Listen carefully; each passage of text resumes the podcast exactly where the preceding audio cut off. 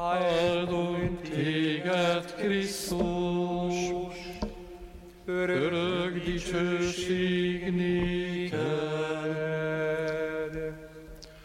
Az Úr legyen veletek! És a te lelkeddel. Evangélium Szent Máté könyvéből. Dicsőség neked, Istenünk! A betániai vacsora után a tizenkettő közül az egyik, akit Karióti Júdásnak hívtak, elment a főpapokhoz, és megkérdezte tőlük, mit adtok nekem, ha kezetekbe juttatom Jézust? Azok harminc ezüstöt ígértek neki. Ettől kezdve csak a kedvező alkalmat kereste, hogy kiszolgáltassa őt nekik. Kovásztalan kenyér ünnepének első napján a tanítványok ezzel a kérdéssel fordultak Jézushoz. Hol készítsük el neked a húsvéti vacsorát? Ő így felelt. Menjetek be a városba egy bizonyos emberhez, és mondjátok neki, a mester üzeni, közel van az én időm, tanítványaimmal nálad költöm el a húsvéti vacsorát. A tanítványok úgy tettek, ahogyan Jézus meghagyta nekik, és elkészítették a húsvéti vacsorát. Amikor beesteledett, Jézus a tizenkét tanítványal asztalhoz telepedett. Miközben ettek, így szólt hozzájuk. Bizony mondom nektek, közületek egy valaki, elárul engem.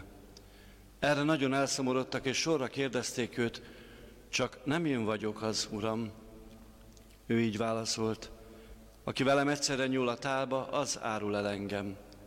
Az emberfia ugyan elmegy, amint megírták róla, de jaj annak, aki az emberfiát elárulja. Jobb lett volna annak az embernek, ha meg sem születik. Erre Judás az áruló is megkérdezte, csak nem én vagyok az mester. Ő így felelt, te magad mondtad. Ezek az evangélium igény. Áldunk téged, Krisztus. Kedves testvérek, érdemes arra fölfigyelni, hogy a Szent három nap előtt van a nagy hétnek megint három napja, hétfőket, szerdja, szerdája. És milyen érdekes, hogy ez a három nap a hét első felén hogyan készít minket elő erre a másik három napra, ami holnap kezdődik. Olyan ez, mint egy kis tridum. Hétfőn a könyörgésben kértük, hogy a fáradt és, és erőtlen gyönge ember Krisztus szenvedéséből merítsen erőt, és akkor megjelent a betániai vacsora, a szeretet ereje. Tegnap kedden a bűnbocsánataink elnyerését kértük Jézus szenvedésétől, és az árulásnak a jövendőléséről volt szó. Ma pedig a gonosz lélek hatalma ellen kérjük a kereszthalálnak a közvetítésével a segítségét, és ma pedig megjelenik az árulónak a személye. Ez a három nap úgy készít rá minket a Szent Három napra, hogy megmutatja azt, hogy ezeknek az eseményeknek a mi életünkhöz is milyen sok köze van. Ma a gonoszság misztériumával állunk szemben. Még szép neve is van, Mysterium Inquisitatis, a gonoszság misztérium, ez egy teológiai fogalom. Ez azt jelenti, hogy több, mint egy rossz cselekedet. Nem tudjuk emberi észsel fölfogni azt, hogy hogy lehet az, hogy Jézust az egyik belső embere, az egyik tanítványa, egyik apostol, aki az asztal közösségnek a tagja volt, ő lesz, aki elárulja.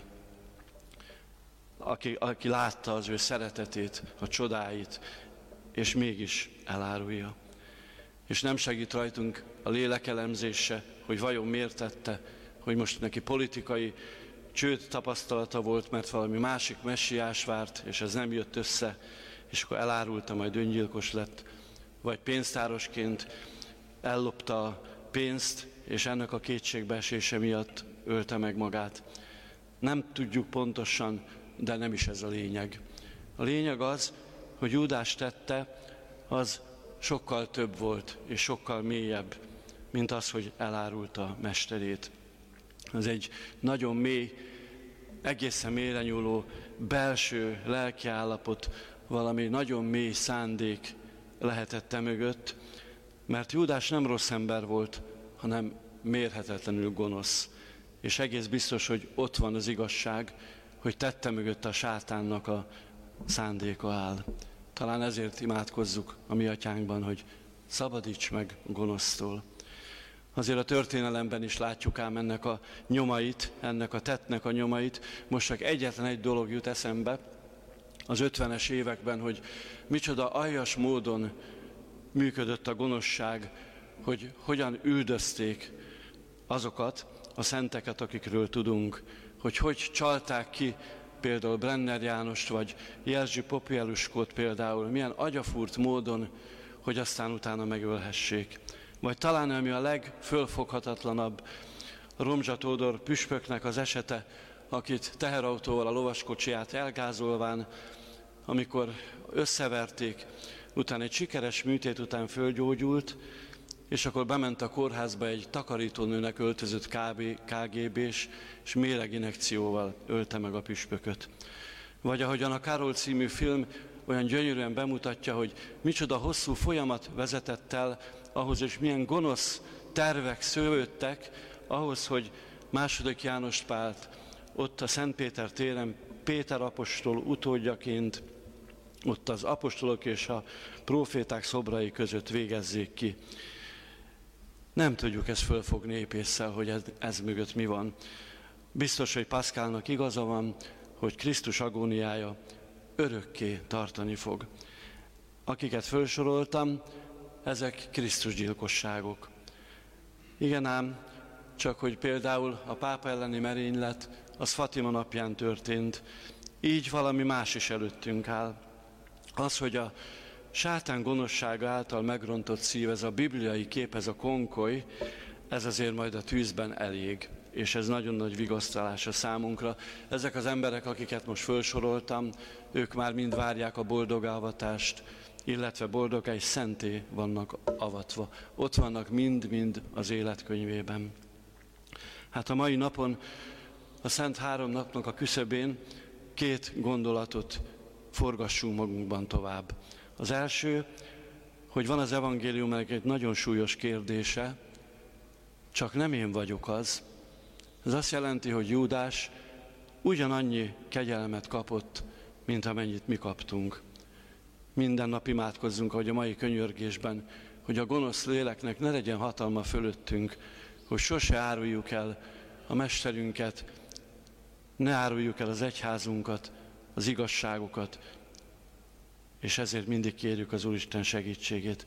A másik pedig, amit a mai napon vigyünk el, hogy gondolkodjunk azon, hogy honnan van ez a sok gonoszság, honnan van ez a, ez a sok rossz a világba. És ebben Ágoston siet a segítségünkre, Szent Ágoston, aki egész fiatal korát ennek a kérdésnek a megválaszolására szentelte.